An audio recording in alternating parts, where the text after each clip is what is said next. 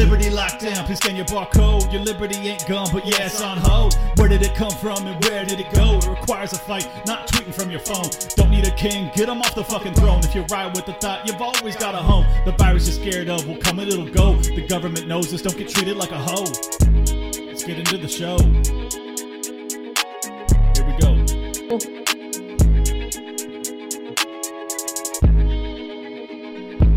Welcome, everybody, to another episode of Liberty Lockdown. I have a very special guest with me today. Um, I have been trying to figure out and wrap my head around cryptocurrency for about a decade now because I'm a libertarian and I've been in this scene forever. And I thought, who better than Bank of Erica? Hi, Erica. Hi, How are you doing? How are you?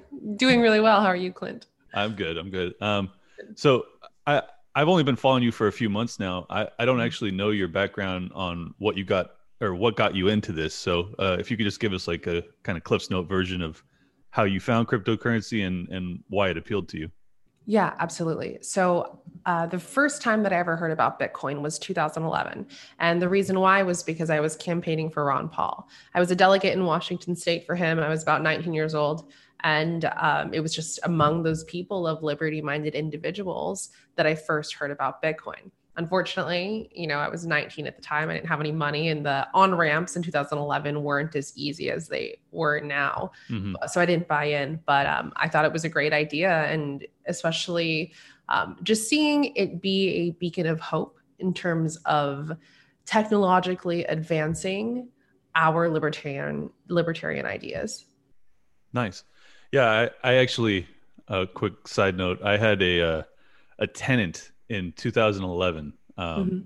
I bought this huge house in Escondido, California, and I uh, I very stupidly declined this offer, but you're gonna get a kick out of it. So he, uh, I had this this giant house, and I, I had uh, a, a dividing wall between the top floor and the bottom floor. I lived on the bottom floor. I built a separate kitchen, so I had like my own little apartment unit, and I rented rented to these three other libertarians up top.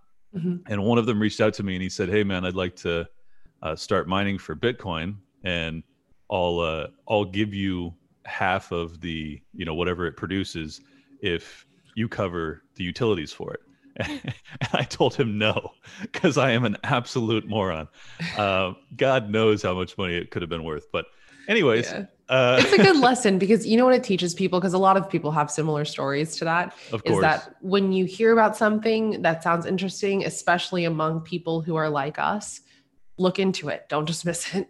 Yeah, So- yeah, for sure. And I think the the real problem, as odd as this sounds, is um, I really understood economics on a deep level, and and I was a hard money lender, and apparently, um, that's the real like mental shift that's necessary. Is that the hard money people in particular have a real hard time wrapping their head around uh, Bitcoin in particular because it's just like I st- and to this day, and I guess I'll just hop right into questions. By the way, I'm not going to go really rudimentary on on the listeners. I assume this is a libertarian audience. They'll they'll have, you know, what is a blockchain and all that. And I'm sure you're sick of explaining it. So I'm going to ask kind of the deeper level questions if you don't mind. Yeah, whatever you want. Okay. But cool. no, for hard mind, that's why I like to use this as my background, especially I was looking at your Twitter and you seem like to, to be very well informed on what it is that holds value. So I Mhm. like to put this picture of Bitcoin by gold because Right. people need to realize that Bitcoin is digital gold. Well, uh, that's that's exactly where we're going. So that's perfect, perfect lead in. Um, so I, I guess I'll just start with that. What? Why is it that Bitcoin one is Mhm. worth you know whatever it ends up being worth ultimately, and Bitcoin two, three, four, five, six, seven, eight, nine to infinity Mhm. doesn't reach parity in price with these other with the the original chain. Can you explain just kind of simply that? I don't know if that's even No, no, to do. Okay, so uh, when you say Bitcoin one, I assume you're meaning BTC, the original Bitcoin, the original blockchain. When you say Bitcoin two, three, four, five, six, you're talking about Bitcoin Cash, Bitcoin Gold, you know, uh, all of these different forks of Bitcoin that have existed before. Sorry, Now- no, no. I actually I do not mean the forks. I mean Okay. I mean couldn't you isn't it reasonably doable to just duplicate Satoshi's code, Mhm. create Bitcoin 2? Like like, I'm trying to get to why it's not duplicatable and basically a fiat currency in its own right because it, it can just be renamed into a different brand and then duplicated. Is that does that make sense? So that's what they've tried to do before, right? Uh, that's Yes, why you have a Bitcoin Cash. That's why you have a, a Bitcoin Gold. Now, um, Bitcoin is open source software code. So for people who don't know what that is, it, it means that your software code is posted in a public place for anybody who desires to to be able to read it, verify it, and say that it is doing what it says it's going to do. If an example, for example, um, Bitcoin BTC there is only ever going to be 21 million Bitcoin in existence. And now you don't have to trust me. You you can go online, read the software code, and verify for yourself that there is that set limited supply. Um, Bitcoin's production schedule is is probably one of the biggest reasons why it adds uh, it grows in price because you can time its production schedule down to almost even the hour. Now, the reason why um, so so okay now there have been these copies of bitcoin. People go on so online they say wow the software code is incredible. Let me copy paste it. I'll make bitcoin cash. I'll make bitcoin gold. But you're seeing that these other currencies have not taken off. Now Mhm. the real number one reason why is decentralization okay? So the the problem with money supply is that you get a few a, a group of people in our real world today we call them the federal reserve. You get that group of people and at first maybe they're well intentioned but eventually they start to print more give it to their friends first and completely mess up the money supply. Okay. Now because bitcoin is software code this is impossible only when the system is decentralized.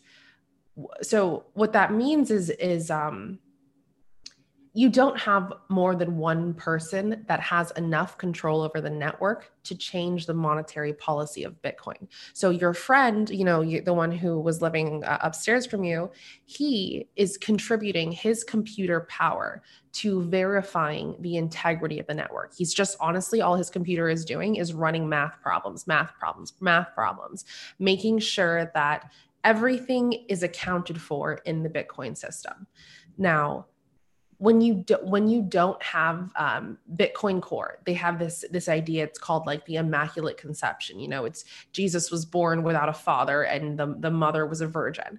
Uh, this is kind of how Bitcoin was formed because, as you guys probably know, uh, nobody knows who the creator of Bitcoin really is. It was likely a group of people. It was likely a group of cypherpunks, but you can't point to one person and say this is the creator of Bitcoin because then that one person has too much influence over the network. And if they decide to become evil and they want to print more Bitcoins, then they will have the ability to do that. So, this immaculate conception idea of Bitcoin was really what makes it important because, like, uh, let's say like Mark Zuckerberg, right? He tried to make his own cryptocurrency. It is a essentially he saw the open source code of Bitcoin, said, "How can I take this, modify it, change some things to benefit what I'm doing?" Now, once Congress saw that Zuckerberg was trying to make his own currency, they called him into Congress and they shut him down. He's still building it, you know, because they have their weird ways. But um, the the inability for that to happen is what makes it important because you will never have one person, one entity, one government with too much control over the network. So the first one is decentralization. When you Okay. see something like Bitcoin Cash, when you see something like Bitcoin Gold, when you see something like Ethereum, all of these other cryptocurrencies, there is a group of people that you can point to and say, these are the people who are behind the scenes working it. For you, it's like, I don't know your friend, but thank you for trying to contribute to the integrity of the system. And, you know, anybody can really, anybody can plug in, uh, plug in a node. A node is 50 bucks and you are contributing computing power to the integrity of the network. So decentralization is the first reason why uh, Bitcoin Core is the most important. The second reason is um, security. Uh, Ethereum's been hacked before. You know, many of these other cryptocurrencies have been hacked before, but Bitcoin has never been hacked in its 11 years of existence. Uh, it is the longest chain, meaning that um, you know the economic principle of adding work to something in order for you to receive the benefit back.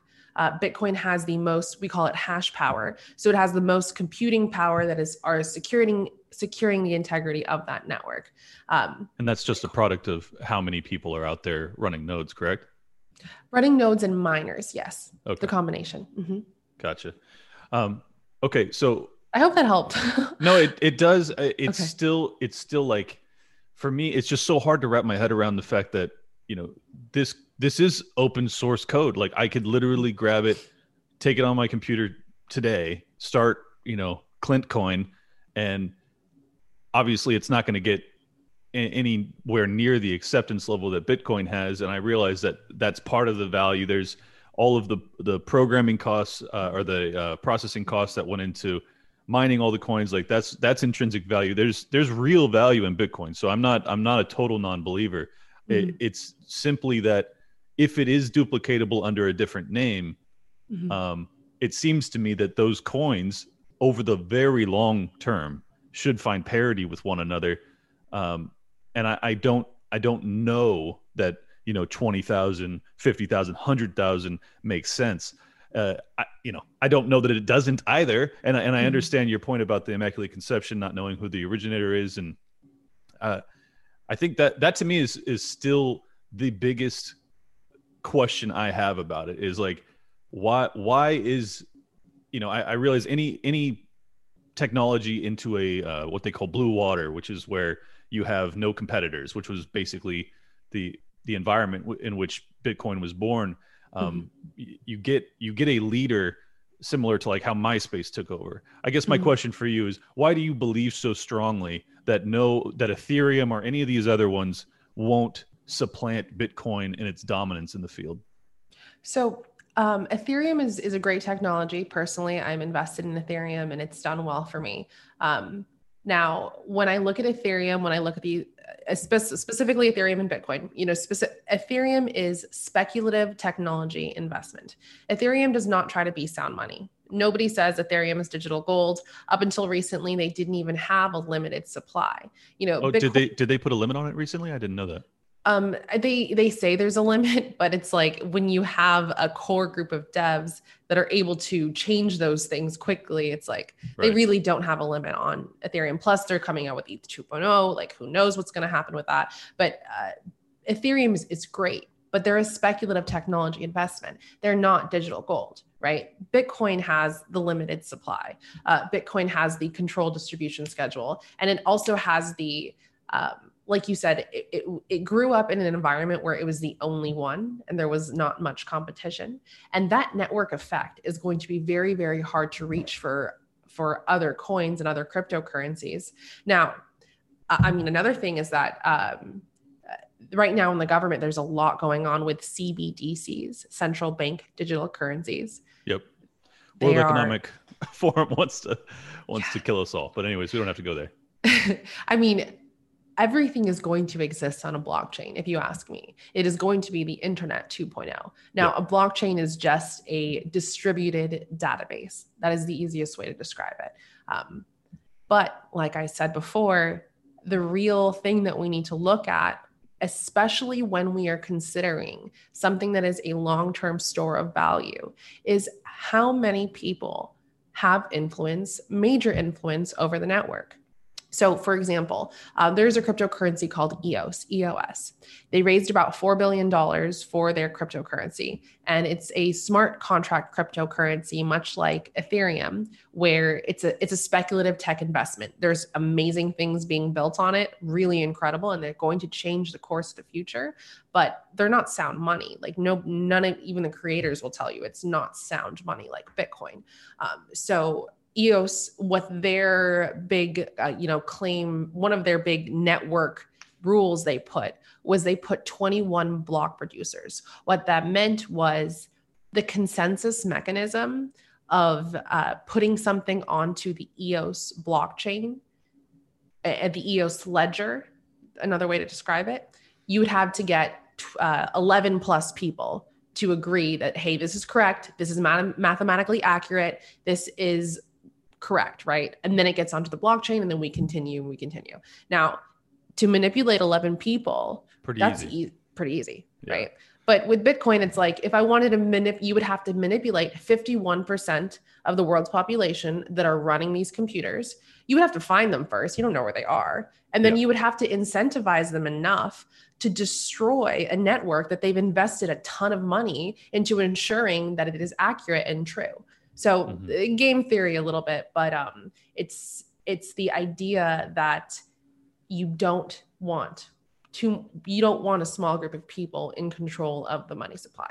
Of course, yeah. I mean, that's the the whole libertarian dream is to get away from central banking. Why would you Mhm. create a cryptocurrency that could then be manipulated by a small nefarious group of you know bankers? It, it doesn't make any sense. And and that's what's happening i mean you- said it yourself the world economic forum and the and the cbdc's they're Right. going to use the blockchain technology and they're going to put some currency on it and they're going to distribute it in a way that puts you probably in a little bit of control like under their control um, Mhm. yeah, and you're, they- you they're going to be able to do modern monetary theory. They're just going to, you know, trickle uh, a few electronic digits into each of their slaves' uh, account. Uh, I honestly believe that's that's what they envision, and uh, I Mhm. know it sounds like uh, if if I heard myself two years ago say it, I would think I was a crazy conspiracy theorist. I I, I strongly believe that's what they intend to do. So people should plan accordingly. Yeah, and and we've been desensitized to it for sure. You know, um, earlier this year, Microsoft put a patent out. This patent number, look it up. It's 2020 060606. And I can send you the link if you're interested. Uh, but it's patent number 2020 666, you guys. this is Bill Gates putting this through the king of viruses. Now, what this patent does is it is a device that reads your body data and rewards you in cryptocurrency for performing certain tasks. So Oh my god, you get the, yep, I know. You get the vaccine. that is horrifying. $1,200. You don't get the vaccine, you don't get your money. Right, right? Right. And and here's the thing is that for me personally, it's like I know that the world was always going to move towards a one world government. We are going to move towards a one world cur- currency. It's prophecy, it's written, it's going to happen, but I don't want to be afraid of it because then I can't be informed enough to help people combat it. So cryptocurrencies there is going to be one that's going to be used widely distributed by the government and it's going to be like you said um, the uh, what is it the the uh, basic income or the oh yeah, UBI. Sure. yeah the ubi exactly it's going to be some level of ubi but the cryptocurrency that will be used will never be bitcoin and so this is where you're going to see people mm, intelligent people who are intelligent people be able to operate on a system that is outside of the control of whatever system they're going to push us onto because we are moving towards cryptocurrencies but i prefer to operate in something that is you know th- they can't force me to have bitcoin they actually would probably want to shut it down Yeah, well, that that actually brings uh, up a, a good next topic is how, given that you know the U.S. government doesn't allow any sort of competing currencies in terms of fiat, and it Mhm. doesn't even allow coin printing or minting. Um, but for some reason, they have allowed Bitcoin to continue on. Um, first off, do you envision a time where they intro, uh, introduce their central bank digital currency and they ban all cryptos, just Bitcoin? Any any of those scenarios? And obviously, uh, I know it can still go black market. It's not like Bitcoin will disappear, but it certainly could make it harder to utilize and could damage the value of it long term. What's your kind of prognostication for where we go in terms of the regulatory environment? Yeah. So uh, Bitcoin was labeled a commodity by the CFTC in like 2016. Mhm. Um, it's a little bit confusing the regulations behind it because in some states they'll call it a currency, and some and it just completely changes the taxes behind it, which is frustrating. But this is how this is what government is, right? They're reactionary. They don't know, and then they react, and then sometimes they make the wrong decision, and it ends up hurting themselves in the long run. Um, but in the case of Bitcoin, I do think that depending, I mean, they're going to try to to stop it because, like you said, they want every single dollar, every single money that is made, they want their cut of it. Uh, so that could happen. But like you said as well, it doesn't mean that the black market for it won't exist. Mhm. Do you So- think? Well, first off, I, I don't. I I know that they're trying to to increase regulations in terms of reporting to the IRS and things of that nature. Um, I, I don't know if you can answer this directly without outing yourself, but uh, can you can you explain to my audience or just to me? Just pretend that you're just telling me and you're you're totally above board. How do you how do you go about acquiring Bitcoin without using a, a brokerage or um, some sort of trackable entity that could ultimately report you. Do you have to create your own node? I, I forget. I, I've read about this briefly, but I don't understand it. So, Um, don't put this online. okay, I'll okay. tell you. I'll tell you, but just don't put this online because, like, I don't want to Okay. get in trouble. Yeah, no, I'll, I'll cut it out then. That's fine. And we're back. Um, I got some some DL secret info, which I'll never share with you guys. Anyways, I, I don't know, you guys. That was the the response. He didn't want to embarrass me. I don't know. I don't know. um, all right, so back to the blockchain. Uh, I I have one question, and honestly, this may be outside of your purview as well. So feel free to say you don't know if you don't know. Uh, but do you think that that the advent of quantum computing could, in in effect, break the blockchain? So this is why the okay, so the quantum computing at the level that it's at right now could absolutely break some smaller blockchains. There are projects that their project is to hook up these smaller blockchains to the Bitcoin blockchain because it is still uh, far, far, far more computing power than quantum computing. Now, Interesting. that's right now. Okay. Let's say a couple years down the road, quantum computing also is going to get stronger. But as that happens, Bitcoin will simultaneously also get stronger. So anything is possible. Quantum computing could break the blockchain. But at that point, you know, Bitcoin's market cap right now is about $320 billion. Okay. Apple's market cap is $1 trillion. There is a lot more incentive for someone who has a quantum computer to break an individual government that's market cap is bigger than bitcoin or you know something like apple. Hack into apple software and do whatever it is so you can take everyone's money who uses apple pay. I mean it's just really low on the totem pole right now but as quantum computing gets better you're also going to see encryption algorithms. You're also going to see other technologies also get better. So anything is possible um, but it's not it's not unilateral And, and what I think that's interesting about that is, say you go, you you're the first person to get the craziest quantum computer ever created. You go Mhm. out there and you steal everyone's Bitcoin. Bitcoin is then valueless because you have you have all of it, and there's no like, how are you going to use it without people knowing that you're a criminal? Um, exactly so yeah, you could steal maybe like a percentage of of the entire portfolio, but then at that point, Bitcoin would plummet in value because people would know that it was no longer secure. So um, Mhm. I And- think that's the- interesting. Yeah, it's game theory, right? That's what makes Bitcoin valuable. It's game theory. Why would you destroy something that you've you've probably spent a lot of money to get that quantum computer, Mhm. right? And then if you want to steal all the Bitcoin, which what they would do is they would use quantum computing to hack into the back end of some exchange that has a lot of Bitcoin, holds a lot of Bitcoin for people, Right. but they still wouldn't really be devaluing the network. They would just be stealing from an individual. And that's when you see all of these hacks, like, you know, millions, billions of dollars hacked and stolen from in Bitcoin. Bitcoin blockchain has never been hacked. It's these third party exchanges that hold the coin that get hacked and then stolen from. Well, as the great Nick Szabo always says, third parties are uh, what is it? Security holes or something like that. Yeah, makes Uh, sense. Are you familiar with him? He, he's actually been. Uh, we're mutuals. He's got. He's like, I think he was the the original programmer on uh, Mhm. Bit Gold back in the Yep. Mhm. So uh, Szabo is legendary. He follows me on Twitter. So hi, Nick. I don't think he knows me personally, but we we have a lot of the same views. So I think he appreciates my uh, my random survey questions. Same. Um, yeah. yeah. Yeah. They're he- so positioned. he he followed me after a, a thread I put together um, that went super viral back in I think it was May or April when Mhm. I, I put together an entire like I don't even know how to describe it, but just a demolition of lockdown policies and and he retweeted it and followed me after that and that was actually uh, thank I want to thank him directly for doing that because I hadn't really um, taken the time to you know follow someone who's an intellectual in the field until then. Um, it's it's amazing. I guess that's first and foremost what I want to say is it's just amazing how intelligent the the people at the the top level of this stuff are.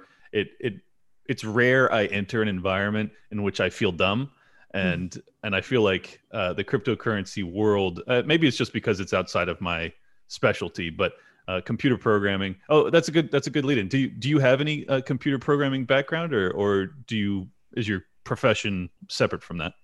So I coded my own like Xanga page in HTML back when I was in high school, but that's about it. yeah, I'm not a computer programmer. But I do so, like I've done uh business uh, business things before where I I mean I've done roles in my old world where I just communicate with computer programmers and make sure that they understand what it is that the client wants.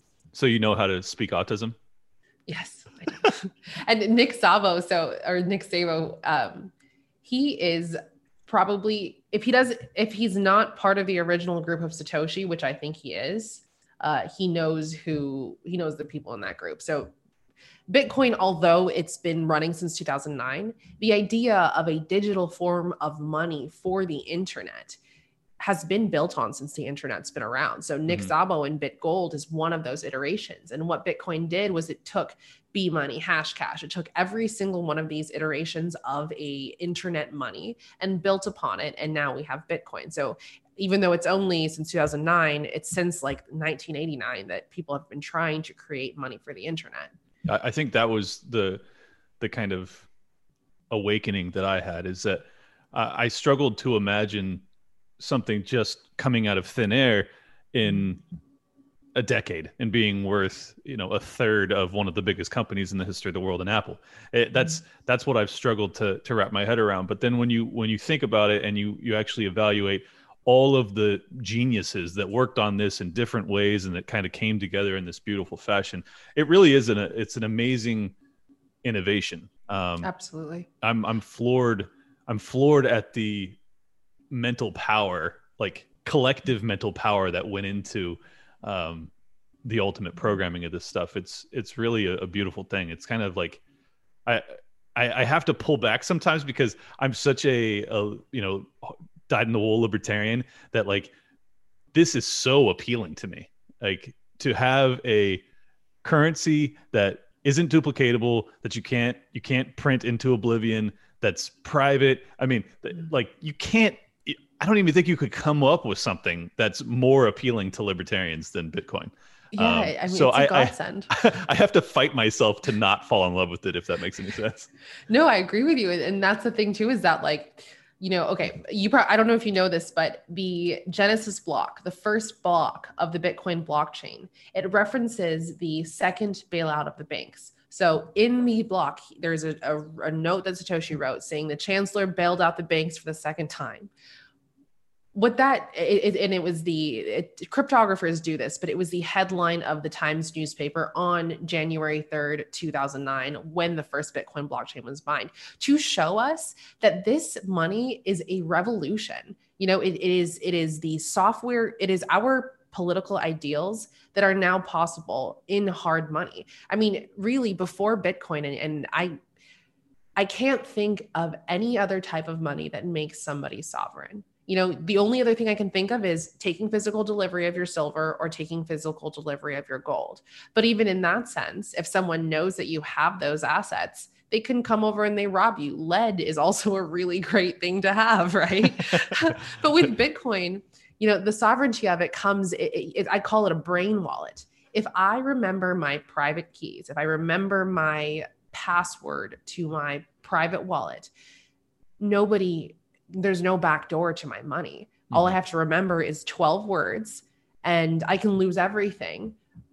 Cross borders with my wealth intact. It's stored on the blockchain, which there's a node up in space right now. So if things were to be destroyed on Earth, you still would have a copy because the group, like you said, the group of people in Bitcoin are so innovative. They've gone to those heights.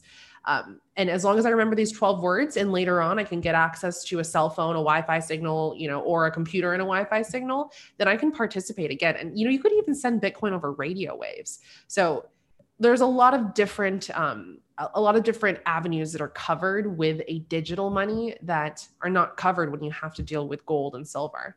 Yeah, no, it, it in some ways it's it's actually better.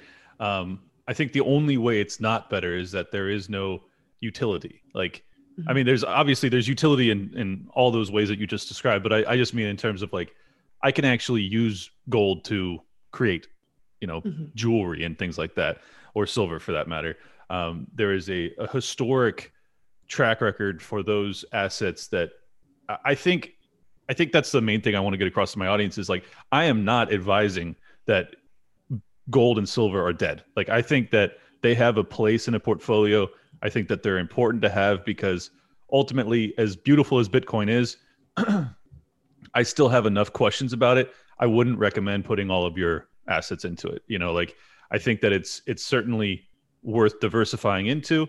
Um, and that leads into my next question. Do you have a personal opinion as to what percentage of a portfolio should be held in cryptocurrencies, Bitcoin specifically? Do you have? I mean, obviously, this is you. This is not uh, financial, financial advice, advice. but what do you what do you think? This is not financial advice. I'm not a financial advisor. Depends how your risk appetite is. now, you're such a pro.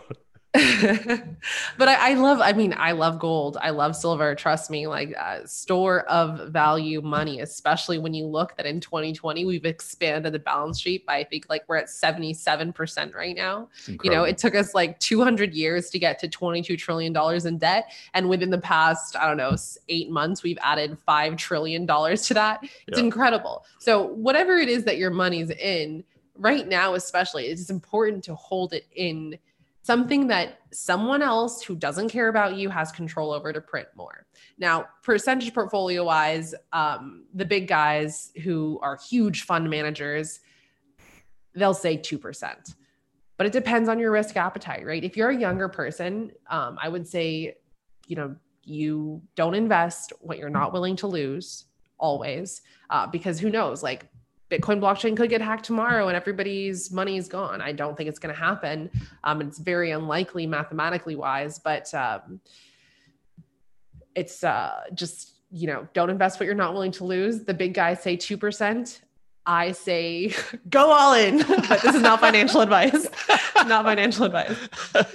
well, I, I mean, really ho- it, sorry. The reason why I say that is because okay, two two reasons, and and this this is um this helps me explain because I, I speak to a lot of wealth managers. I speak to a lot of people who are into hard money, right? Gold dealers, silver dealers, um, and they we have great conversations because they understand why it's important. They don't maybe understand the technology, but they understand why.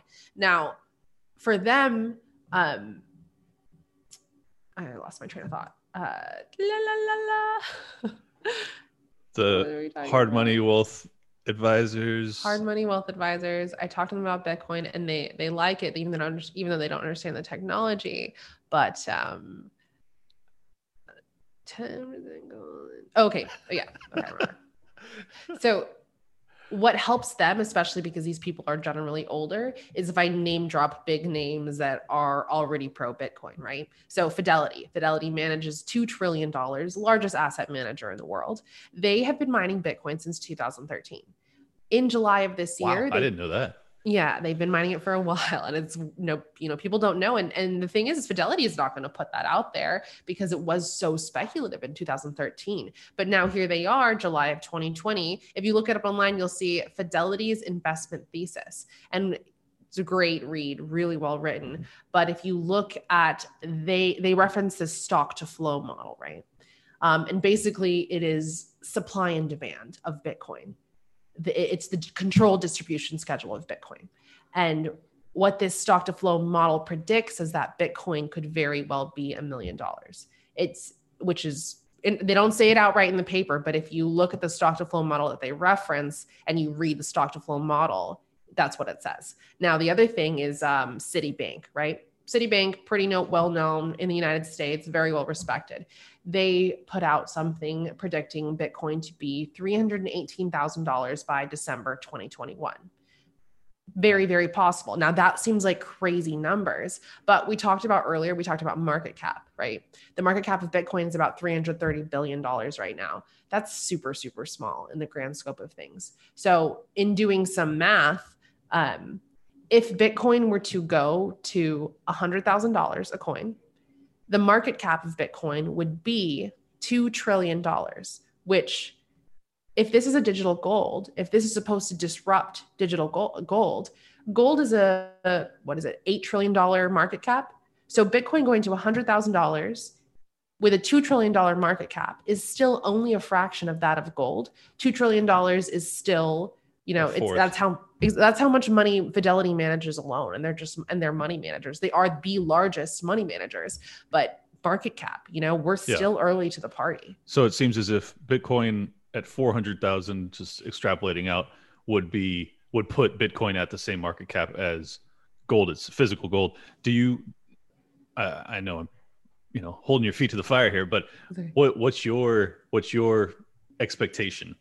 My price prediction. Yeah. Um, I'm sure you get asked this all the time. So yeah, I do think by uh, 2022, especially February, uh, Bitcoin will be $250,000 easily.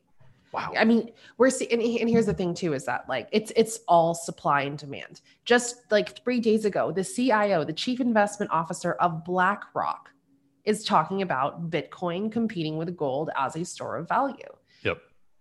And it's because, and we have to think about this is that there's 21 million Bitcoin that will ever be in existence. Of that 21 million, there's about 18 million that are out and distributed right now. The Mhm. rest of that are being mined. Um, if we, we don't have to go into how mining works, but the yeah, they'll be di- they'll be finished by like 2050, right?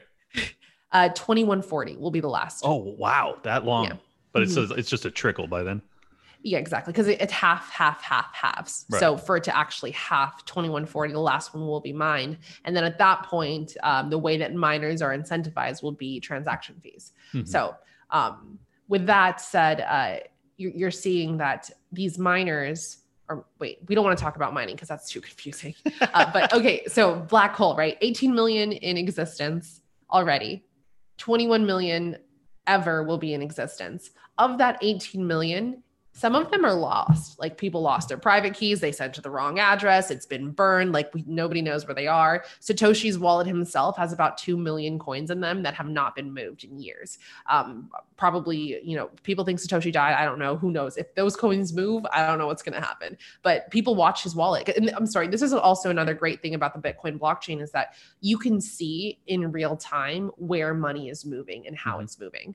You can't see names, but you can see, oh wow, someone just sent $21,000 from this wallet to this wallet. And so there's a level of transparency there that is not possible with anything else. To to, Um, clear, to clarify that real quick though, Mhm. it, when you say you can see it, and I know that it is, it's anonymous. It's just the, uh, it's the wallet or the what is it? The key? I don't know. The wallet address, the public. Yeah, the key. wallet address. There you go. Yeah. Um, it's pseudonymous not really anonymous uh, so that's one thing that we have to understand too is that if you're trying to get away with like doing illegal stuff and you want to use bitcoin eh, bitcoin's not the one to use there are other cryptocurrencies out there that are completely private you, said, saying. you said that with such confidence, uh, and I agree with you. Um, so if it's, oh, no, I lost my train of thought. Anyways, keep keep going. I'm sorry.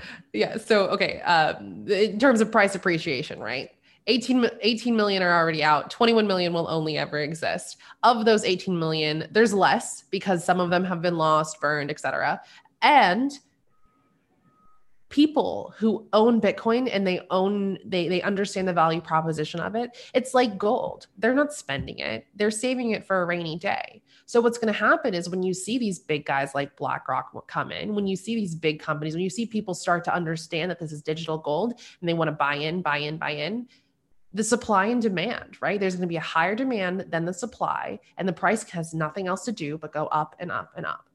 In in that regard, it's kind of interesting that like uh, I forget the name of the company. It's the computer programming company that bought, I think it was a half a billion dollars worth. Uh, MicroStrategy. Mhm. yeah yeah and and you you hear stories like that and you're just like it's weird it's kind of weird that bitcoin hasn't gone parabolic already Mhm. um is that is that curious to you i mean is it just that is it just that all of these old heads like me that are so stuck in our ways in terms of uh, money management just can't get off the couch and go go dive in or what do you think it is So uh, Michael Saylor bought 425 um, million dollars worth of Bitcoin, and he actually just bought another 50 million. Yeah. Now, what's interesting about Michael Saylor is that so he lives here in Miami, and Oh, wow. maybe like- I don't, maybe like a year ago, I I didn't even know who he was, but a girlfriend of mine is good friends with him, so we go over to his house, and I'm like, I start arguing with him about Bitcoin because he's like, no, this is fake, like you're all of the me bad things, yeah, seriously, and What? so. Uh, you yeah, I are mean- you did you shift the entire paradigm of cryptocurrency I think Yeah. he might have. when I left, he still didn't like Bitcoin. You know, he actually he didn't start buying into Bitcoin. He says until I um, think it was August, right? uh, yeah, until recently, until coronavirus happened, and he had some time to really look into it. Now, Yeah. Eric Weiss, who is the uh, the person who, I mean, the reason we started talking about Bitcoin because Eric was the table. Eric told me what he did, and I was like, "Yeah, dude, I have a Bitcoin center in Miami. Like, totally cool." Eric's great, by the way. So if you guys want to custody some coin with Fidelity, definitely talk to Clint. Clint, let me know. Okay. um, it's uh, that their their hedge fund with Eric is is probably one of the most cost effective, especially for fund managers. Um, but anyways, yeah. So it's it's just interesting because like Saylor was not interested in Bitcoin, and then he did some research, watched everything he could, read every book he could, and now here he is. Um, you know, he put 425 million dollars in back in like August, September. He's already made 200 million dollars on that 425 million. His Right. stockholders are probably super super happy. and I mean, he is he is kind of like me where um he's kind of like a Bitcoin maximalist. I I I'd, um a Bitcoin maximalist is somebody that thinks only Bitcoin. All of these other cryptocurrencies are just going to fall to the wayside one day and they're going to be useless and all of their use cases are going to be ported onto Bitcoin. Very possible. I am a capitalist. I think that we should let people play in the market. I think that there's speculative tech investments and they will do well, especially if we think about market cap and how small their market cap is. And if they do well, that upside is going to be in the hundreds of percentile. Mhm. Um, but Bitcoin is still the only thing that I really recommend people to purchase because it's the only thing that is sound money. Um, but yeah, when you see people like that and you see their huge Bitcoin bets, it's like $425 million bought uh, OTC from a giant like Coinbase. Um, you- you're not going to see like that a huge move in the market, but you you kind of did see it though, right? Because in in August, September, we were at I think like 12 or ten something? thousand. Yeah, Yeah. yeah, It was It was like lower. lower. It was like low five figures, and now here we are at twenty. So you do see those moves affect the market.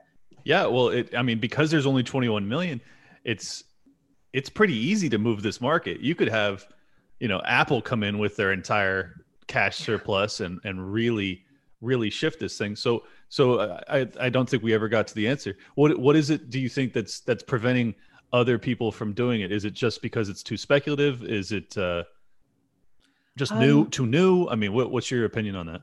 Mhm. I think that we would be surprised to see how many people actually are doing that, right? Oh, interesting. so okay. uh, Cash App has been offering Bitcoin since 2018. And if you look at Cash App's balance sheet, you're seeing that um, in quarter three of last year, it was like 80% of their money came from selling people Bitcoin. And it was like throughout the entire year, it was like 50% of their income was from selling people Bitcoin. PayPal, as of a couple weeks ago, offers people Bitcoin. Um, and, and the thing about PayPal is I would be a little bit careful because they're not really selling you Bitcoin, they're selling you an index.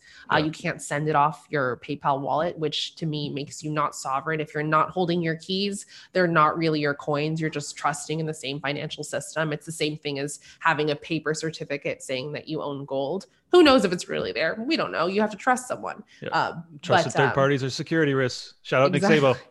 Shout out Nick Szabo for sure. Yeah. But uh, I mean, I think we'd be surprised to see how many people are actually buying into it. I mean, you see, like uh, in 2017, you're seeing like Jamie Dimon of Chase Bank say Bitcoin's a scam, right? And then that same day on the order books, you can see JP Morgan buying Bitcoin. So it's Wow. like, you know, these people do do as they say, not a, do as they do, Do. not as they say. Yeah. Du- duplicitous bastards. Oh, it's not. It's not too surprising. Um, well, what what uh, what's the best brokerage in your opinion, if you were to use one? Um, it depends on how much you want to buy, and it depends on your A lot. A lot. Okay. So let's say that like there's different needs, right? So let's say that you have a 401k or an IRA that you know is going to shit because it's all in equities, it's all in the stock market, and you see how much money is being printed. Then I would suggest, you know, find a, a Bitcoin hedge fund where you can, uh, it's called K1, meaning that when uh, you're invested into a fund, meaning that you don't have to check that box on their IRS tax form saying that you own cryptocurrencies because you're invested into a fund. Uh, it's a non-taxable event. You can roll that money over and you're in something that is the best performing asset of 2020. I mean, we're up 150% this year, right? Gold is up 87%, still still well, uh, but Bitcoin's up 150, right? Especially in comparison to the dollar. Now, mm-hmm. that's for people who want to, you know, who have those resources.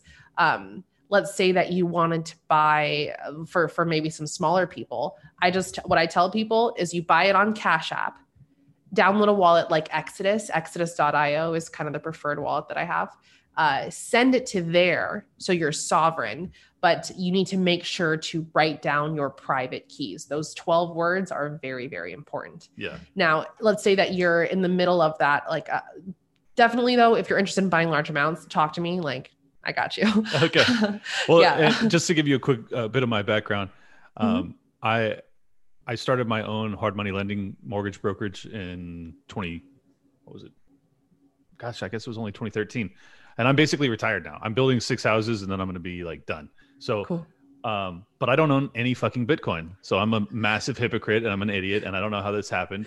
Um, You're still so, early, man. Yeah, well I, I Yes, it is. You're right. I, I, have to remind myself of that. It's just tough when you're like, I had a guy approach me at ten dollars, and I was like, no, no. I'm like twenty thousand. Give me as many as you got. Like it's yeah. so stupid. It's so counter to how I invest. But, anyways, uh, so I am once I build these six houses and I and I liquidate them in you know March or April of next year, mm-hmm. I have to make major major portfolio decisions, and and mm-hmm. that's part of the reason I'm having smarter people in this field like yourself on is to educate both my audience, but more importantly, me. I want to know what the hell I'm doing. So uh, I will mm-hmm. definitely be following up with you after this. Um, you know, maybe early next year once this gets more real. Um, mm-hmm. But I, I, really do appreciate it because. So back to the the hedge fund real quick. The uh, what is the the minimum? Is it like a million dollar buy, a hundred thousand? Do you know? Uh, there's a couple different hedge funds, which is why like we should definitely talk privately to see exactly what it is that you're looking for. Uh, but there are some where the minimum is 50k, 100k, you know, okay, half so a million dollars. Yeah, yeah, it's not too crazy. Uh, and- but I mean, this this particular hedge fund that I'm thinking of, Blockyard Fund, check it out. If you guys go to them, make sure you say that I sent you. Okay. Oh yeah, yeah, of course. great, great friends of mine. Uh, but if you, I mean, they're the, the traditional hedge fund this year is up I think like 12%, which is great. That's that's an amazing number in terms of tra- traditional hedge fund hedge funds. These guys are up like 170%, right? Wow. So it's like completely blowing these other people out of the water and you know, that's not going to happen every single year. But if your money is in an IRA or a 401k right now and you see it doing absolutely nothing, um, self-directed. I, I, not a lot of people know this. You probably know this though, but it's like three percent of IRAs are self-directed, and they hold 97% of the money.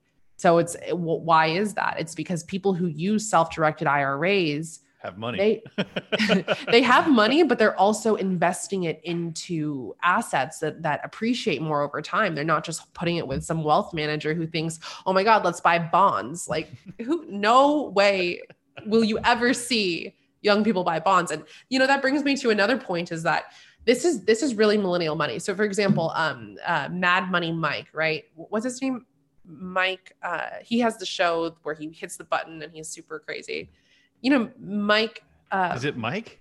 No, no, no. It's uh, it's Mad Money Cramer. Jim Cramer. Cramer. Cramer, yeah. yeah, Jim Cramer. So Jim Cramer also talks about Bitcoin. He used to hate Bitcoin, but as as of maybe let's say two months ago, he's been publicly on podcasts saying that, okay, I understand Bitcoin it's because my kids might forget where I hid the gold. He's like, my kids will understand digital currency better. They'll understand I just have to remember these 12 words. Okay, cool. They understand Bitcoin. And what we need to know is that millennials, the average age of a millennial is about 28 years old right now. So we're finally getting to the age where we will have wealth to be able to invest. You're not going to see us buy bonds. You're not going to see us buy into the stock market that we don't trust. You know, a lot of millennials saw their parents lose their homes in the financial crisis. Like my parents lost their home in the financial crisis. And so why would I trust in a system that has done nothing anything but screw us over. Mm-hmm. And so we're getting to that age. We're also the largest group of people right now. So our financial decisions really matter. And this kind of it pushes into the retail requirement for Bitcoin, not just the institutional. Yeah. Are you are you disappointed with the evolution of um the technology to be able to use I, I, and i know it's been rapid so i'm not like shitting on it i'm just saying mm-hmm. are you disappointed that it's not more commonplace that you can use this really easily everywhere? Is it is it surprising to you?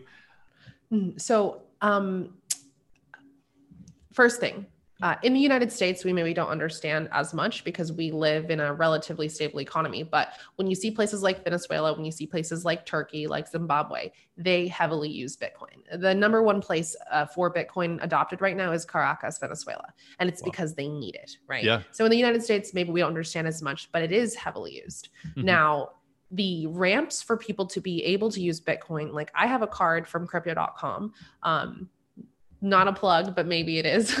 But uh, they they sent me a visa card and anywhere that accepts visa i can spend my bitcoin just swiping my card. Like people oh really? Okay. Yeah. Super the on ramps the on ramps the off ramps are better now than they've ever been before. And this is also why you're going to see a price appreciation because beforehand to get your hands on bitcoin was pretty tough but right now i can just go on cash app and buy some. Um, so first thing it is adopted in other countries. Second thing um, in you know the the use case of it is good. It is very possible the the um but the the last thing is that uh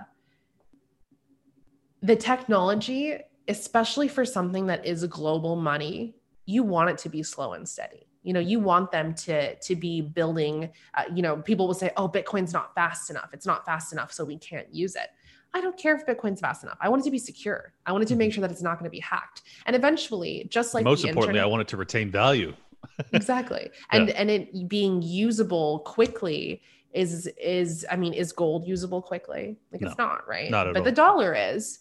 And that's not what I want. I want I want gold in terms of my money instead of a dollar. But what's interesting is that um, right now, for the internet to be used, there's seven layers to the internet everything people don't even know that but no, we widely use the internet yeah so the seven layers to the internet to what we use today and bitcoin bitcoin core is the first layer but there's a second layer that's being built right now called lightning network mm-hmm. still speculative still in the works but it's very possible that this could be the payment layer that allows for bitcoin to be faster. Um, but it's just being built on, and, and I don't mind. I would rather have them do it right and slow than you know uh, leave bugs for us. Yeah, no, for sure. I, I just think that I'm surprised given its increase in popularity that mm-hmm. I'm not seeing it everywhere already. Um, but I guess I, I, have to remind myself it's only been a decade, Clint. Like, relax, you know? And, like, and the, yeah.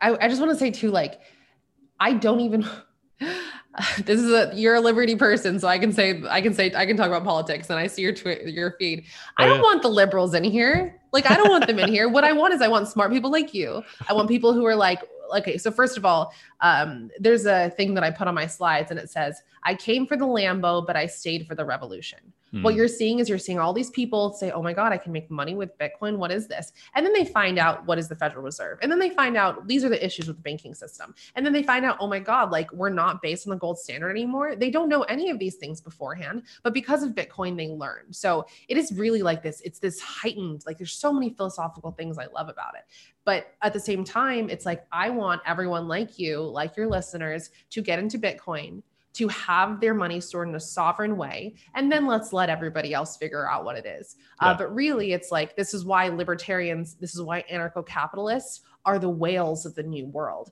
And it's interesting i was having dinner with some people the other day both you know have bitcoin since 2011 multi if they're not billionaires they're they've got big time yeah. big time right? Um, and for them we, we were talking about it. We're like, if you have one Bitcoin in the future, you are the new elite.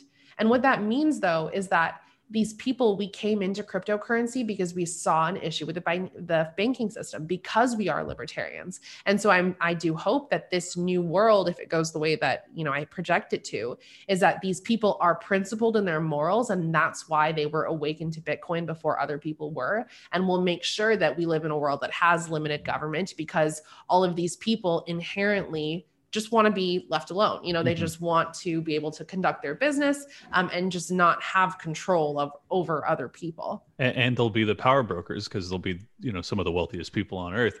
I think that's probably the most hopeful aspect of Bitcoin is that so many in the liberty community have gotten crazy rich from this stuff, and I would just like to see them, um, you know, utilize that in some way to to help the the rest of us out. Uh, I mean, I'll be one of them eventually. I'm I'm You will. definitely I'm definitely going to get involved in this at some point. Um, and I don't know.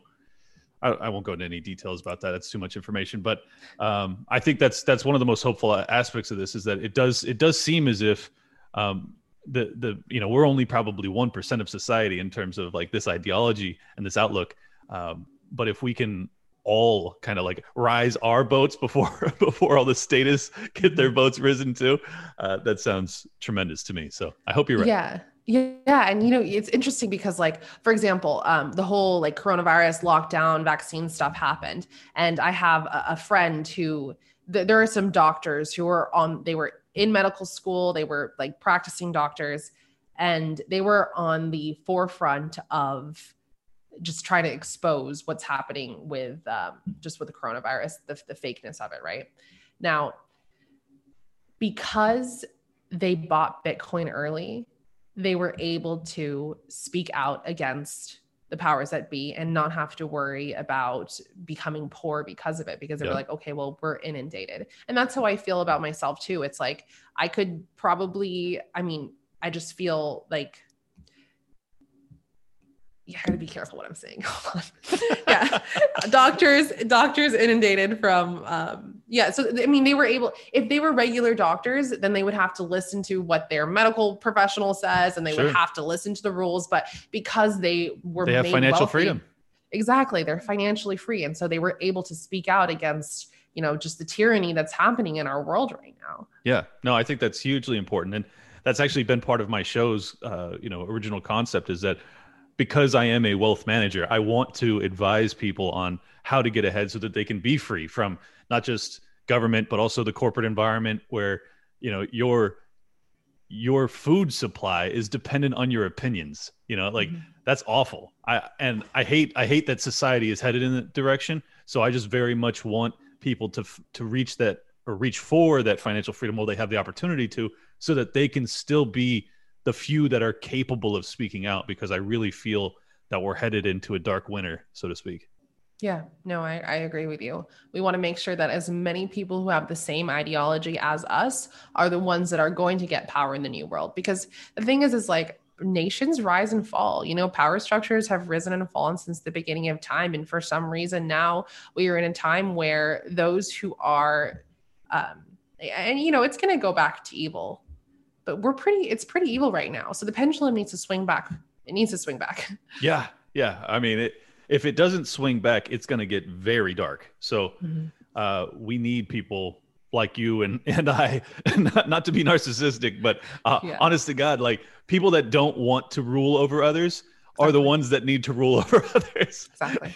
and I have no interest in dominating anybody, and that's why I'd like to see people with my ideology end up in political power, um, so that Yeah. hopefully they can dismantle the system. But you know, that's we'll see. Yeah. And it's cool too, because you see people like early investors in Bitcoin. Uh, I don't know if you know about Parler, but you know, Parler, some of their biggest uh, seed investors are people who made a lot of money in Bitcoin. And wow, it's because they're no like, idea. That's funny. yeah, they're like free speech. Let's let's make it happen. You know, we've gotten and the thing too is that this is what I love too about the current political environment. You know, anarcho-capitalists, minarchists, libertarians, those are my people, right? But right now you're seeing Republicans, you're seeing the right get completely censored on so many different platforms. So getting kicked off Twitter, I personally have my Instagram taken down, not because of politics, mostly, you know, probably there's probably a lot of reasons why. But, um, not not that either. they, if that if if that happened on Instagram, they love that. Like they would keep me. But no, it, it's because I'm very outspoken about many different topics. Well, I'm uh, I'm serving my first seven day on Twitter right now, just so you know. Are you? Yeah. So Well, for I, what? I I said that um, uh, Latinos for Liberty was was talking with someone, and the person said, "Well, shouldn't we give Joe Biden a chance? What other choice do we have?" And I said, "No, clearly, I don't think you should. I believe that you should secede from those that wish to enslave you." That's what I said, and I caught a seven day suspension for that. No, no profanity, no threats. I said it verbatim. What I just told you is exactly what I said, and I caught a seven day for it. I am stunned by it. I, I, if you can't tell someone that they should secede from someone who wants to enslave them, like what are we doing here? It's really it's really mind blowing to me. Yeah. Are you on Parler? I am. Good, I mean, I have an account, but it, it's you know, you grow an audience on one platform. It's just so It's hard. tough. It's just so tough to go over and start it started anew. Um, but you know, I at some point I'll probably have to. So Yeah, definitely. It's it's tough for me too because I'm like, okay, I don't I don't even know if I'm gonna do public stuff anymore because I don't want to get kidnapped. I need to like really be careful. But because that's what's gonna happen. I mean, our economy is going to crash. The people that have cryptocurrencies are going to be the ones that rise up to the top and they're going to become targets because people know I have crypto. And so um, I really have to I'm trying to maybe be more careful about my public appearances. But um, you're just seeing that the people who own Bitcoin, they want to fund movements of freedom yeah. and they're not sellouts, which is and they, great. and they realize how important it is because I mean they don't want to they don't want to live in a in a world that's as dystopic as this past 9 months has been. Um Mhm. I mean that that's my whole passion here. That's the whole reason I do this show. That's the whole reason I rant on Twitter all day long is that you know I really care about these things. And when the government shut down my my business and um, it kind of it activated me, and I feel like it it activated a lot of people out there that were otherwise quiet. Like I I hadn't even been on my Twitter account in years, like ten years. Um, I Mhm. started in 09, but I hadn't used it until like 2019, and I think that the the increasing tyranny is freeing up the few people that are like you and I that may have been quiet until it got really bad, and now it's like okay, um, all the things that I've been concerned about for you know the 20 years that I've been a libertarian uh, are coming to fruition, and now it's no longer like sit on the sidelines and hope for a savior. Um, we all have to kind of get involved, or at least that's my perspective on it. I don't know if you're as black pilled as I am. I, I mean, I'm white pilled ultimately, but I'm I'm black pilled in the moment. Like it is very dire, is what I'm saying. What is what's the difference between uh, white pilled and black pilled? Would you say? Uh, to me, black pilled means that it's overwhelming darkness. You just don't see any way out. White pilled is regardless of your perspective of the current moment, you believe that there will be a positive uh, ultimate outcome. So you're Mhm. optimistic in in the face of darkness, I guess. Mhm. Yeah, What- what do I, think? I know. I think I'm definitely. I mean, I shove people down the rabbit hole, so I'm like, here, take the freaking red pill, you know.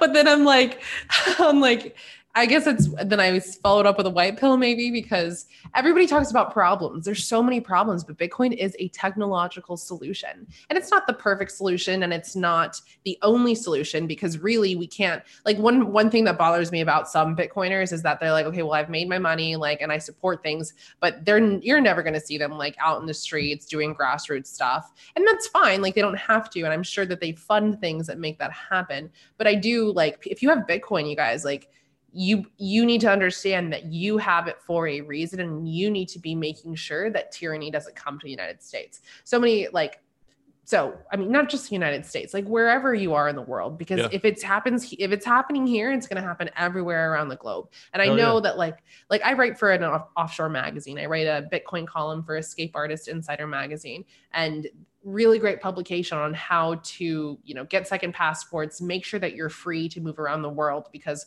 once i mean they're they're already talking about it. You can't fly on the airline unless you have a vaccine.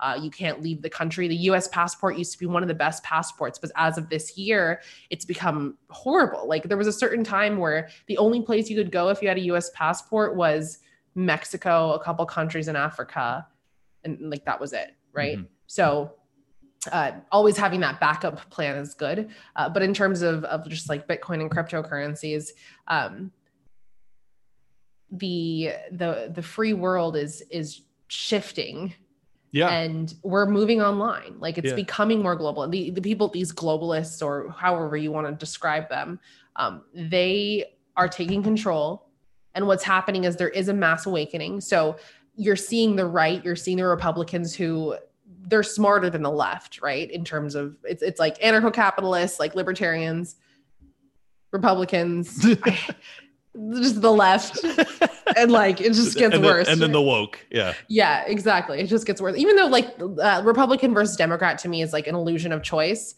Right now, it's it kind of is. It's not really right. People are are waking up, and so yeah. No, it's seeing, it's more meaningful now because they've Mhm. they have been force fed red pills all all year long, and especially with the election, I think that that the conservatives are waking up. I, have been hammering my my conservative relatives on the police topic and them using the Nuremberg defense to to defend their actions during lockdown.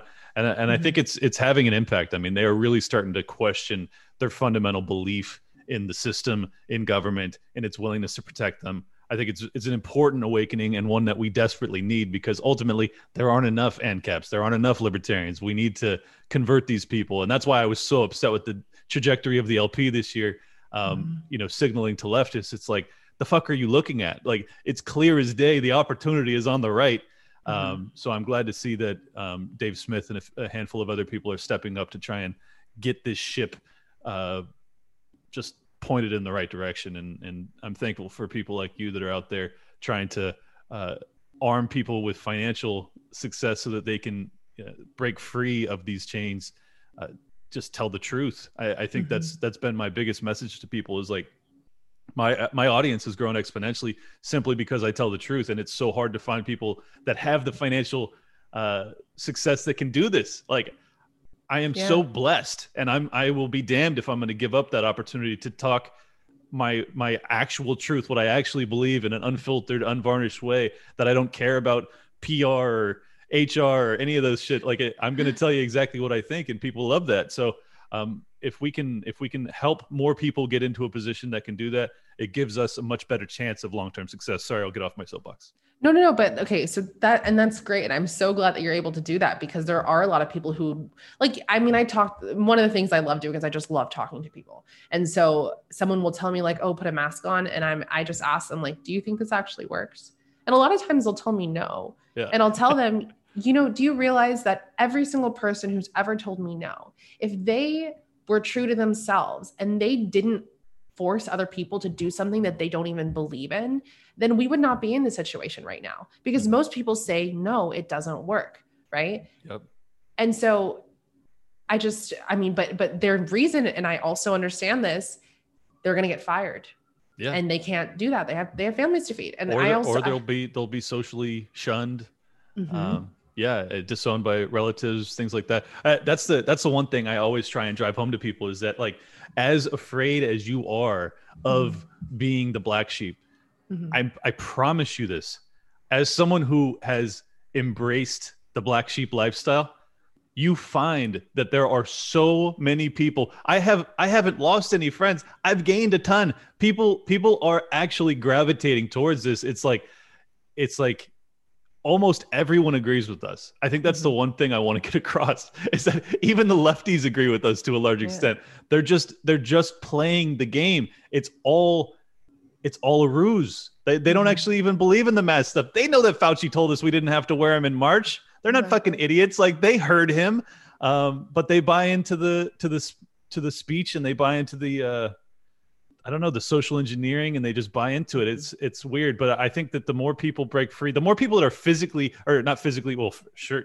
certainly physically uh, imprisoned, but also financially damaged by the lockdowns, the more people are going to be willing to to finally, at long last, start telling the truth. And I think it it creates kind of a a virtuous snowball where like, okay, finally. You know, I, I know a few people who are actually telling the truth, and now I get to. And then because I do more people feel capable of doing it. So um, I think that's our only hope of breaking free of this kind of like mind virus, which is what the real epidemic is at this point, in my opinion. Yeah. No, no, you're you're completely correct. I mean, and it, it is unfortunate that we are going to have to reach a certain level of darkness for people to be able to speak out about it. Yep. Um, I wish that it, what I say is that they're going to take a mile, but they're going to take it inch by inch. Yep. And I will not give them an inch because when they take that mile, because I know it's going to happen, human nature, the, the, the trajectory, like they're going to take the mile. Um, I know personally, I'm like, I fought it every single inch. But some people, they'll figure it out about 50 yards in and be like, oh shit, what was I doing? How I'd could say, I have? I'd say we're about a half, we're about a half a mile in. we're, yeah, yeah, yeah. We're definitely far in right now. It's, it's very scary, actually. What um, what what radicalized you, other than um, Bitcoin? Yeah, no, actually, it, it was just Ron Paul. So, oh, this is actually a great story. So, I, when I was younger, genuinely wanted to understand politics, loved it. Uh, so, what I would do is I would watch C-SPAN, I would watch the news, and I was like, "What's going on? I want to learn." and I remember there was this one day where, you know, Joe Biden was VP. I'm watching him talk on C SPAN and he's talking with his hands, saying all these numbers, saying all these country names. Very, very charismatic. I wanted to like him, but I looked at him and I was like, he's lying. And he's not just lying, but he's not even saying full sentences. He's just like blah, blah, blah, blah, blah, right? just saying a bunch of random shit. And so I was complaining to a friend about it. And then they put me onto Ron Paul. And so completely my love for politics came in, you know, became a delegate for him, wanted him to win. But what really radicalized me was um, being around that group of people and then hearing a, as a young person how corrupt the government was. Because i knew there was corruption. Everybody knew knows that but i didn't know the level to which it happened. So this mm-hmm. whole like oh my god there's election fraud. There's always been election fraud. But the only difference now is that there's people who care and that's why i love it. Finally people freaking care. Yeah. but there was a story that i tell pe- that uh, you know someone had told me. They went to florida to caucus in our group to put in their votes for ron paul all of the Ron Paul people got on a bus. That bus drove in circles and it never made it to the polling place where they were supposed to put their votes in for him. And I was like, what? You're like, what? And wow. so I, yeah, I was completely distraught. And, you know, that's, this is also why I forgot about Bitcoin because, you know, like when you're in an abusive relationship, you know how you brain dump everything after you get out of the relationship. And so, like, here we are. And I found out that I was in an abusive relationship with the state. Um, left Washington, moved to Florida. I started, I went to a school called Embry Riddle Aeronautical University. While I was on campus, I would still do like economic stuff. I would still do like, um, I, I did an entire speech series on like the corruption of the mainstream media. But it was just like this learning that, uh, learning how corrupt things were because Dr. Paul is a very respectable, very intelligent man. Seeing the news media trash him, seeing them talk about how he has no support, seeing them how just talk about like it was like you're you're lying and just learning that at a young age. Probably the whole like info wars too, like Alex Jones, like him bringing information about what's actually happening and you know, the number one thing that people have to understand is is our consciences will tell us like what makes sense, mm-hmm. right? Um, I think a lot of pe- times people's consciences really are seared and they have to lie to themselves. Like I've gotten in debates with people before where they're like, Eryka, like you might be right, but I don't want to know. Right. And so they are consciously making a decision to say that I don't want to have the information that will give me something that I don't like. Yeah. And so yeah, I think I, mean, I think just, that's that's how people viewed the uh the Epstein case. Like they can't wrap yeah. like they would ra- even if they know it's true, they mm-hmm. would rather just believe that the government is not involved with you know child sex trafficking. Like they yeah. they just don't want to hear it. Um, no, I, it's that's sad. It's like it's so weird because like you don't want that to be true either. I don't want I don't it to, want be true, to, be true, but I still want to know the truth. You know exactly. Yeah. yeah, and that's where that's where the intelligence levels are different because some people they just yeah, and, and you know they would okay. rather they would rather bury their head in the ground. It's it's very interesting to me. I wanted to ask you real quick. Um, mm-hmm. do you do you think that there's a genetic component that enables someone to be red pilled? Do you think it's strictly um, is it cultural? Is it upbringing? Is it familial? Is it parental? Well, what is it that because you're you're younger than me? Do you how how do you think it is that you were bred or created to be capable of understanding these concepts at a younger age? Yeah, for me personally, I, I, I always feel like I'm like super protected, like God protects me, right? And so my parents, when I grew up, they were pretty mean. Like my dad, yeah, it's just not not a good home environment. And so I did everything I could to not be home. So I didn't. I stopped watching TV maybe in like the ninth or tenth grade. Wow. And I think because of that, because I wasn't, and this is when I when I talk about people who watch a lot of television you, they're hypnotized. Okay. It's not that the, I, brainwashed is kind of mean. It's true. But what I say is that they're hypnotized. Mm-hmm. And when you're hypnotized by TV, when you're hypnotized by Hollywood, when you're hypnotized by the media, you can't think outside of the box because you have all of these subconscious memories in your head that they have placed there and they've done a good job at it. So I, I have compassion for these people. Um, but for me personally, it's just because I I really think it's because I stopped watching TV so young that I was able to say like, wow, this person is lying or not. Now, um, I do think that it's it's also the government indoctrination camps it's the school system it's this this reward system that we operate in where we shove all of our kids into government schools first of all government should never be in the business of running schools because then they just became a place for indoctrination and Yeah, I, my, every- my my buddy Typo had a great tweet yesterday. He says, Mhm. "Do you want the same organization that bombs kids in other countries to be teaching yours at home?" And I was like, "Yeah, no, I fucking don't. I definitely Exactly. don't." We're uh, just out of curiosity though. Did you go to public school? Because I did. Mhm, i did See, Yeah. see, that's the funny thing. Every time I ask someone this question, they always they always list off all of the issues that I agree with, but it doesn't explain. I mean, the TV thing does explain it for you, but I'm saying Mhm. like, yeah, I agree. The public the public school system is a disaster, but you and I went there, and we came Mhm. out, and we still we got red pilled. We figured this out. Mm-hmm. Um, I just think it's it's an interesting thought experiment to understand like what it is that sets us apart, that that makes us capable of it. For me, I think it was largely that my dad was libertarian Mhm. uh, he, I wasn't raised by him, but just the uh, I would see him one weekend a month, and and we would go on these long car trips, and I would ask him questions, and he would tell me about the founding of the country and all this shit. Mhm. So I think that that laid the groundwork for me. Um, Yeah, but it's I had that, ad- yeah, it's it's awesome. I, I had that advantage. Uh, that advantage. Most people don't have that advantage. So I'm just I'm always asking this question because I want to understand. Um, how to create more of us you know like that's that's the reason i ask it so um i think we that need you to take over the school system that's Oh, what I- needs to happen I agree. I think that's the number one. Uh, I mean, other than ending the wars, which is my biggest issue, uh, secondarily, I think that in terms of fixing it for the future, yes, I think that um, you know privatizing school, uh, getting us away from government taught schools is like it's kind of our only hope. Um, yeah So I, I hope I hope with the uh, the increase in homeschooling during the lockdowns, I hope that people never go back. Like that would be amazing. We'll we'll see what happens.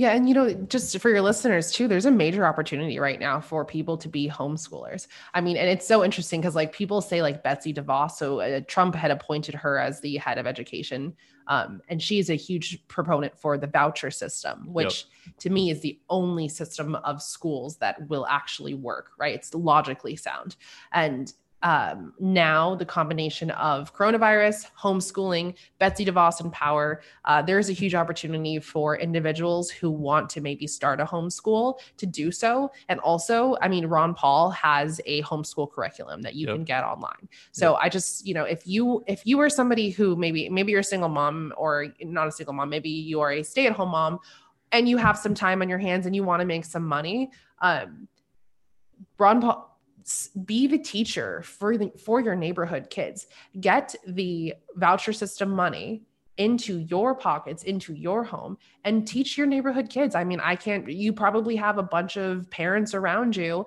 that are working and they have kids at home and they're trying to homeschool their kids while they're on zoom being indoctrinated by the government school system so take That's it a into your own great idea. hands. That is a ter- tremendous idea. I did not know that you could actually do that for homeschooling, you know, your street of children. Like that's that's awesome. I hope some people take you up on that. Uh, it depends which i mean florida i'm, I'm thinking like florida laws florida has the Okay. best homeschool laws uh, but look it up you know if it's Yeah. something that resonates with you like look it up it's very possible and there's funding for it now that has not been there before Yeah, that's really cool. Call, call me California, where I'm at. Probably not an option, but uh, that's it's wild. It's wild how good DeSantis has done for you guys. Like, you're so fortunate. super fortunate Did- You know, are you are you born and raised in Florida? seattle actually Oh wow, okay. i know but you you you're probably never going back. Um, cur- curious why why have you not made the plunge into Puerto Rico, Mm-hmm. um, given the you know tax treatment there and the crypto community, all that? it it might happen i mean i just i love miami miami's a great city um yeah just maybe hasn't happened yet i do think that yeah you know i've, I've really played with the idea so just Yeah. I mean if because the the reason I'm asking is pretty obvious. If you're right, if Bitcoin goes to a million a coin or four hundred thousand or even a hundred thousand, uh, I don't know how small of a player you are, but you'll be a pretty big player at that point. So uh, to get those capital gains tax free would be pretty nice. You know what I mean? yeah you only pay capital gains when you sell technically but we'll see i mean oh who knows what's going to happen in terms of our government but i think that we are going to see a major, major shift. Things are not going to be the same. Oh yeah, no, and and and Puerto Rico is going to be stripped of that that Yeah. specialized tax treatment. Uh, it's probably going to be made a state too, unfortunately. Exactly. They they voted for it to become a state, and it passed. Uh, it's probably not going to actually happen for a couple years. Uh, but for me, my my thing that I'm working on right now is I'm getting a second passport in Panama, um, or not a second passport, a residency in Panama, because Panama has this thing called a friendly nations visa, and right now it's relatively inexpensive, I mean, a couple thousand dollars.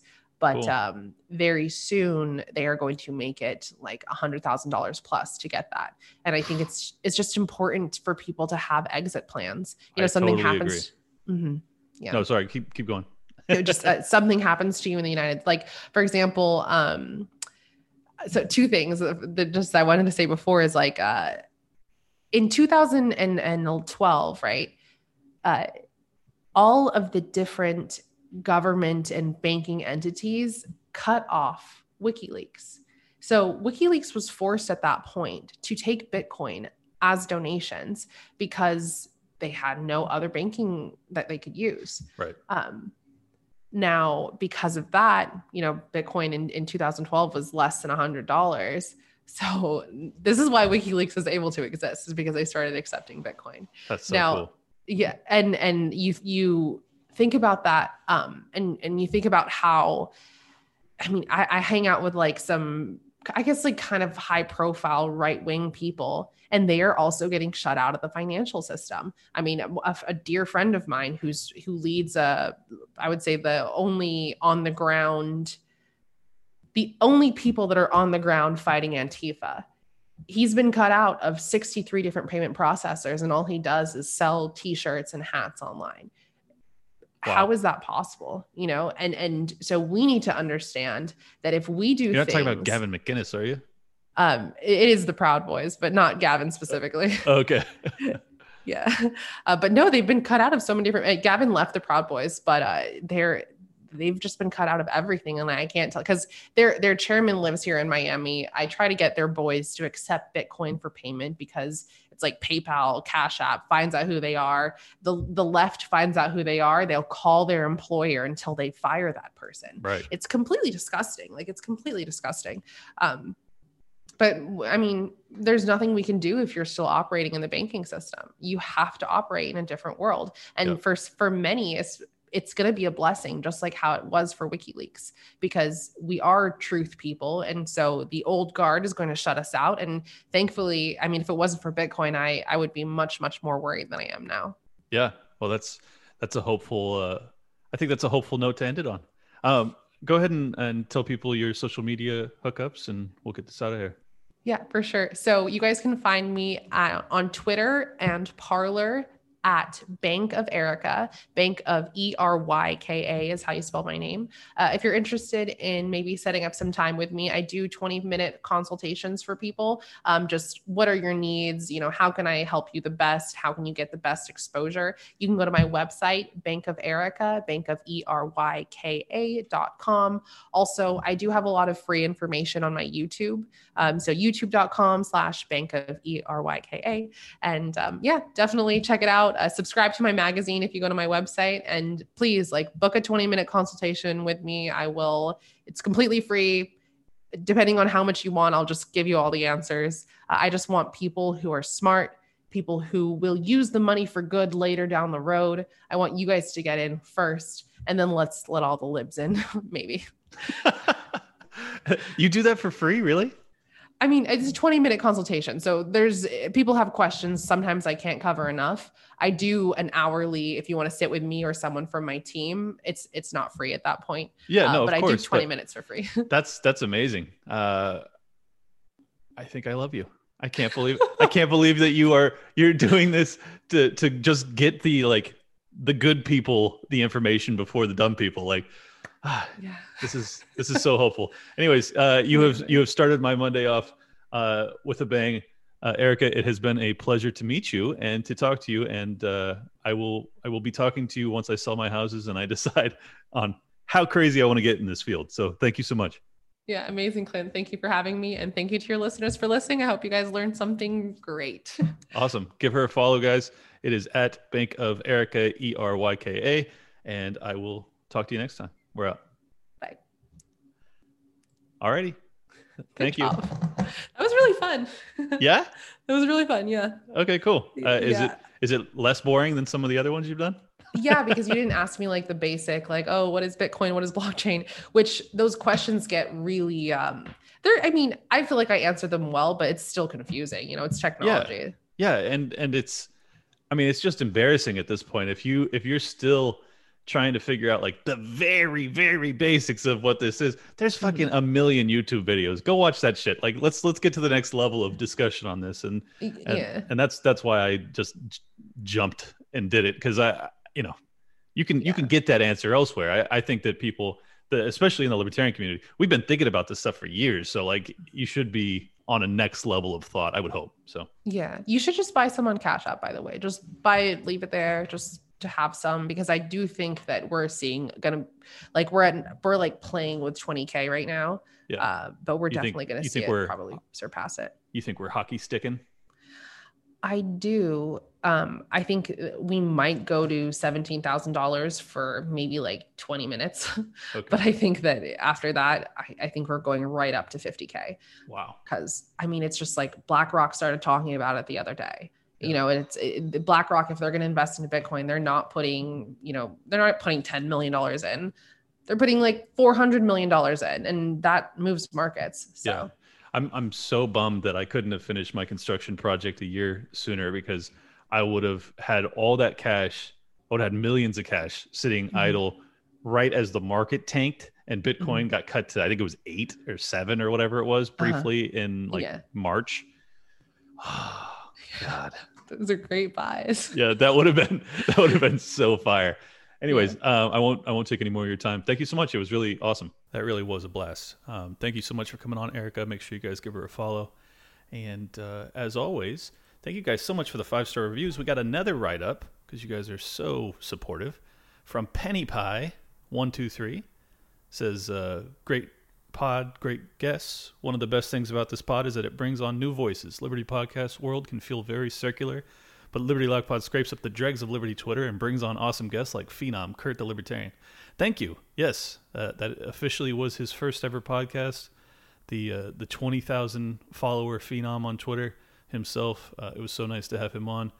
Uh, I would say follow him, but I'm sure you all, all already do. And uh, thank you guys again so much for the support. If you leave a five star review, if you uh, if you invest in Bitcoin and become rich because of Eryka's advice and because I had her on, make sure that you remember this moment because it could have just changed your life. Who knows?